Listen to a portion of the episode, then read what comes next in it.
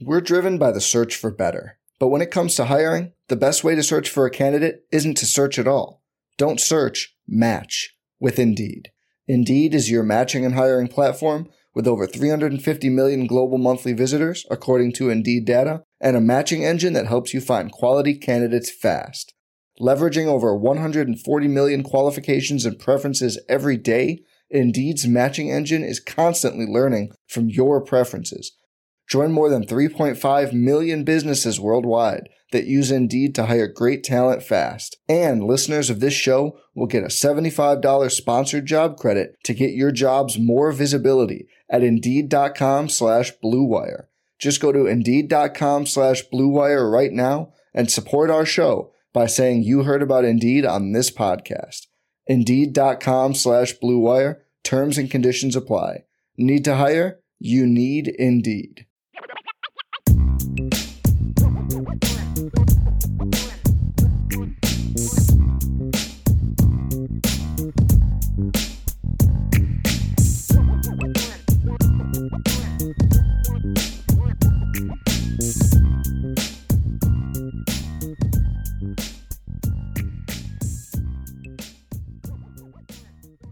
Budweiser's weekday sports beat continues on Sports Radio 960 AM WSBT. Some of our participating sponsors include Fisher's Barbecue and Catering, East McKinley and Mishawaka. Drive through open Tuesday through Saturday. Just look for the smoke. South Bend Orthopedics, team physicians for the University of Notre Dame since 1949. Wings Etc. Grill and Pub, 14 area Michiana location. Stop in today or order online, wingsetc.com. Four Winds Casino, your entertainment escape, and Mimo's Pizza on Edison in Mishawaka. Best pizza in the state. Joined right now by Brian Driscoll from IrishBreakdown.com. Just getting back from Canton, Ohio, huh? Yeah, and I was thinking about all that long list of sponsors you have. Do you mind sharing a couple of them with us for our show? Goodness gracious. And that's, that's awesome. just half the list. That's just half okay. the list. I had to break yeah. it in half because – I was reading like 10 minutes of sponsors, you know, so I had to split it up. So Okay, Brian, that's our segment. Sorry. That's right. that's exactly right. Sales staff out getting it done. Good job. Good job. All right, well, Brian, I wanted to touch a little bit on recruiting uh, before we get to some Florida State stuff. It's September 1st and kind of a new page on the recruiting calendar, and I've seen you know, Notre Dame, you know, some of the, the coaches and stuff like that doing some different tweeting. What's it all mean right now? Well, basically, September 1st is the first opportunity coaches have to uh, officially contact 2023 recruits. So, you know, they've been able to contact kids indirectly, and kids are able to contact the coaches, but the coaches haven't been able uh, to, to initiate contact with recruits. As of midnight on September 1st, that that is the deadline, and they're now allowed to contact those. So that's where that big social media push comes from. That's where the you know coaches making phone calls to their top recruits at midnight, things along those lines. Uh, that's what that's all about, and that's kind of one of those things that says, okay, well, this is going to show us to some degree who the early priorities are for this Notre Dame coaching staff. Well, kind of a big picture question here. Notre Dame's had a lot of recruiting success this summer, including getting the commitment from the defensive end from Ohio this summer. So how important is it for them to kind of go toe to toe and win those recruiting battles with Ohio State? It's incredibly important, Sean. You know, I mean, it's it's like you know, what's the ultimate goal, right? The ultimate goal is to be better than Bama, right? The team that's won multiple championships. It's to be better than Clemson.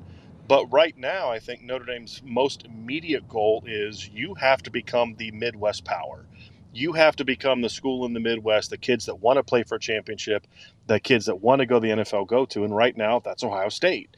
The way that you overcome that is number one on the field, but the number two is you've got to start beating some of beating them for recruits, and it, it serves twofold, right? Number one, it serves the biggest purpose is, is they don't get that kid, right? And, and as we've discussed before, the two ways to to get yourself onto the level of those programs is to number one build yourself up. But then number two is to tear them down, and you tear them down by beating them on the field or beating them on the recruiting trail. And Notre Dame just simply has been unwilling in past years to battle Ohio State for top players. And now they're not with Marcus Freeman and Mike Mickens and Mike Elston and a lot of those coaches. They're willing on defense to go toe to toe with that program, and they're starting to win some of those battles. That's vitally important. vitally important for Notre Dame. We're driven by the search for better. But when it comes to hiring, the best way to search for a candidate isn't to search at all. Don't search, match with Indeed. Indeed is your matching and hiring platform with over 350 million global monthly visitors, according to Indeed data, and a matching engine that helps you find quality candidates fast. Leveraging over 140 million qualifications and preferences every day, Indeed's matching engine is constantly learning from your preferences. Join more than 3.5 million businesses worldwide that use Indeed to hire great talent fast. And listeners of this show will get a $75 sponsored job credit to get your jobs more visibility at Indeed.com slash BlueWire. Just go to Indeed.com slash BlueWire right now and support our show by saying you heard about Indeed on this podcast.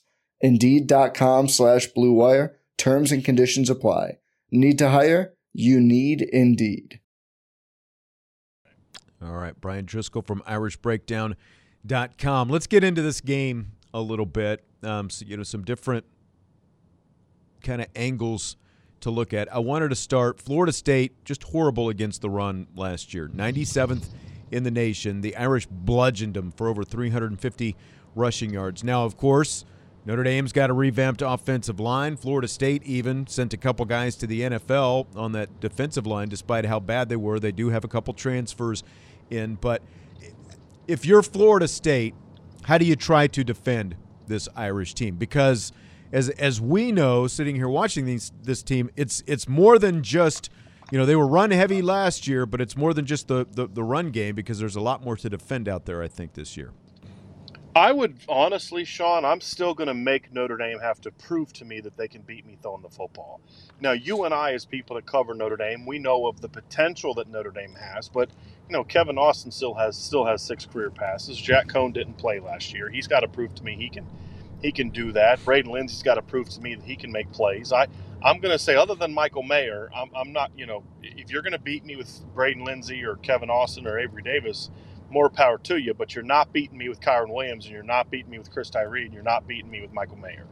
Honestly, that's what I would do. And then, you know, then if Notre Dame is able to throw the ball on you effectively, then good on Notre Dame. But I don't think Florida State is the team that can sit there and say, hey, we can go toe to you 11 on 11. So that means, you know, making sure that you still have numbers in the box. That means being aggressive with run stunts and in pressures and trying to really beat Notre Dame up front especially inside. You know, Notre Dame's got some new look guys there on the inside. I think there's a position where Florida State has some big, talented kids and they have some size advantages. They've got a 330 plus pound nose tackle, another kid that's over 310 pounds. So they've got some size. So that's what I'm going to do is I'm going to say we're going we're going to try to beat you from B gap to B gap. We're going to try to beat you with how we're going to defend you numbers wise and with the way that we pressure. And if you're going to beat us in the perimeter, then you're going to beat us in the perimeter. But we're not going to let you run the football on us like you did last year. Well, and and Notre Dame has all these different personnel packages, and they're even more diverse. Like with you know between the the, the fact, and I was just talking about Tyree and and and Kyren Williams, but then you throw in getting Austin and Lenzy back, and then of course you've got Michael Mayer as well. So th- they've got these different personnel packages, and, and I was talking about how like if you watch Tom Brady like a, a lot of times they might show, you know, they might have like 12 personnel out on the field, two tight ends, but they might throw more from that. Whereas, mm-hmm. you know, they'll, they'll go the other way. If they've got 11 and they've spread it out a little bit, they might run more from that. Right. Is it is it kind of up to, to, to Notre Dame to kind of try to break the mold a little bit with maybe what they're going to do against the Seminoles? Absolutely. I mean, Alabama did that. If you go back and watch the SEC title game against Florida last year – early in the game, Alabama spent a lot of time in 12 personnel. Now, they didn't stop throwing it, but they spent a lot of time in 12 personnel because the, the objective being, hey, in 12 personnel, you're going to reduce your alignment defensively, which is going to give us more room to work with on the perimeter. And I think that's something that last year, if you look at Notre Dame's you know, route usage for Tommy Tremble and Brock Wright, when those guys were in the game, they were both running a pass route on less than 40% of the snaps that they were on the field that's a pretty heavy tell. So this year, you've early in the game, especially against Florida State, you know, whether it's George Takacs or Kevin Bauman, when you get those guys on the field, one of the first things I would do with them in the game is throw it to them. You know, put George Takacs in the game, and on the first time you go 12 personnel, run four verts and say, hey, if you think you're going to be able to load the box on us like you did last year, That's fine. We may only run for 50 yards, but we're going to run for 50 yards because we're going to throw for 450. You know, that's that's what Notre Dame has to do, and I think they have to set that tone, Sean. To your point exactly, they have to set that tone immediately. If you think you can spread us out on 11 personnel, three rece- which is the three receiver alignment, then mm-hmm. we're going to run it right up the middle. If you think you can load the box up when we're go 12 personnel, then we're going to throw it over your head. Set that tone immediately and that's going to be a, that's going to send a statement to Florida State, but it's also going to send a statement to Toledo and Purdue and Wisconsin and Cincinnati that this ain't the 2020 Notre Dame team. You're going to have to defend us the width and the length of the field and. Brian Driscoll with us from IrishBreakdown.com. Mike Norvell. I, am guessing we're not going to find out who the starting quarterback is until Sunday. Jordan Travis, who of course played against Notre Dame last year in this game, and then Central Florida transfer McKenzie Milton. Do, do you think just they, they have contrasting styles? Do you think either one of them against Marcus Freeman's defense gives Florida State a better advantage? I think it's Jordan Travis. I think the reason why is Florida State does not have better players than Notre Dame. The way that you can neutralize that, that talent advantage is when you have a quarterback that can make plays when things break down that a guy that can make plays outside the scope of the normal offense, where you may bring a pressure, you may beat you, beat us up front, but my guy can make your guys miss and then take off and turn it into a 15 yard gain. That's what kept Florida State in this game last year. Right. And I think that's what he can do. And I think the combination of the two could do just enough to keep Notre Dame off balance to where they can move the ball a little bit. But at the end of the day, it's the guy that can make plays off schedule that's going to give them the best chance to to stay in this game and potentially pull off an upset how big an advantage is it for Florida State that this is a season opener instead of you know like four or five weeks into the season? I don't know if it is. Okay. And the reason I say that is, Sean, is I really like the potential of this Florida State team to improve a lot as the season goes on compared to last year. This is a Florida State team that, if you looked at their two deep, Sean, there's a lot of freshmen and redshirt freshmen in the two deep. And there's some talented kids that the more experience they get, the better they're going to be. The other thing is, there was nothing to distract Notre Dame from the last two weeks. There was no Wisconsin or Virginia Tech or USC before that game. Whereas now it's like Notre Dame's had kind of all off season and all sum, all summer and all fall camp to kind of figure out what they're going to do. So if I was Florida State, I would have much rather played this game in October, November at home than I would have in the opener where Notre Dame gets to focus on on it because they're both going to have a lot of new guys in the lineup. You talked about it on defense. It's not like Florida State returns 20 starters. Right they're going to have some new guys, but their new guys are a lot younger than the Notre Dame new guys. Yeah, exactly. Notre Dame was the most physical team in, in most games last year, including Florida State. Uh, like when you look at this matchup specifically in the trenches, are, are you expecting more of the same? Can Florida State be improved? Maybe specifically, you know, on the on their offensive line against Notre Dame's defensive line, which I think is going to be a nightmare matchup for just about everybody this year. Yeah, I think they should be able to better handle it. They're a little bigger than they were last year. I think that that by the end of the year, I think that Florida State team was pretty good at running the football. I mean, one thing that gets lost in, in the three and six season from last year is Florida State was 0.1 yards away from averaging 200 yards in the season. They averaged 199.9 yards per game last year. They averaged 5.1 yards per carry. They have athletes. They have guys that can run. Mm-hmm. The, and that was despite ranking in the 100s in tackles for loss and sacks allowed. Imagine what their run game would have looked like if they weren't so bad at giving up negative plays. So there's some skill talent there. It's all about can their line, which last year they have three redshirt freshmen listed in the starting lineup on the offensive line. That's misleading. They're accounting the COVID year into the eligibility of their roster. There's three redshirt freshmen that ha- that started at least four games each last year. That's never happened before because redshirt freshmen don't play. Yeah. So it's a little bit misleading. So they had some of those young guys took their lumps last year. I think they should be better. This that new coaching staff. Remember, Florida State was a brand new staff last year with no off season. They had an off season now. So I think Florida State's going to be better. I think this team's going to get better and better as year goes on, but this is still a game that Notre Dame should dominate in the trenches. And if they're not able to dominate in the trenches in this game, to me, it's going to be a little bit of a concerning sign moving forward. Yeah, I would agree with that. So answer this Notre Dame wins this game if what happens, they lose if what happens. They win this game if they protect the football and play their game. They lose this game if early in the game They're turning the ball over, giving Florida State short fields, and letting this Florida State team build confidence. If this young team that has some talent goes into the third and fourth quarter thinking they have a shot to win, and Notre Dame's turning the ball over and making bad mistakes, giving up big plays, they could lose. But if Notre Dame plays a clean game, they will they're the far superior team in every way possible, and I think they win this game pretty handily by the time we get to the fourth quarter. All right, Brian Driscoll from IrishBreakdown.com. Appreciate your uh, tenacity. Sticking I apologize. With it today. No, that's that, all that bad connection, hey, Sean. I, things happen. About that. Things happen. We're in a technology age. At least technology helped us out by the time it was all said and done. So. Sounds All right. Good. Thanks for having me on, Sean. All right, appreciate it, Brian. Have uh, safe travels down to uh, Tallahassee, and we'll talk to you Monday.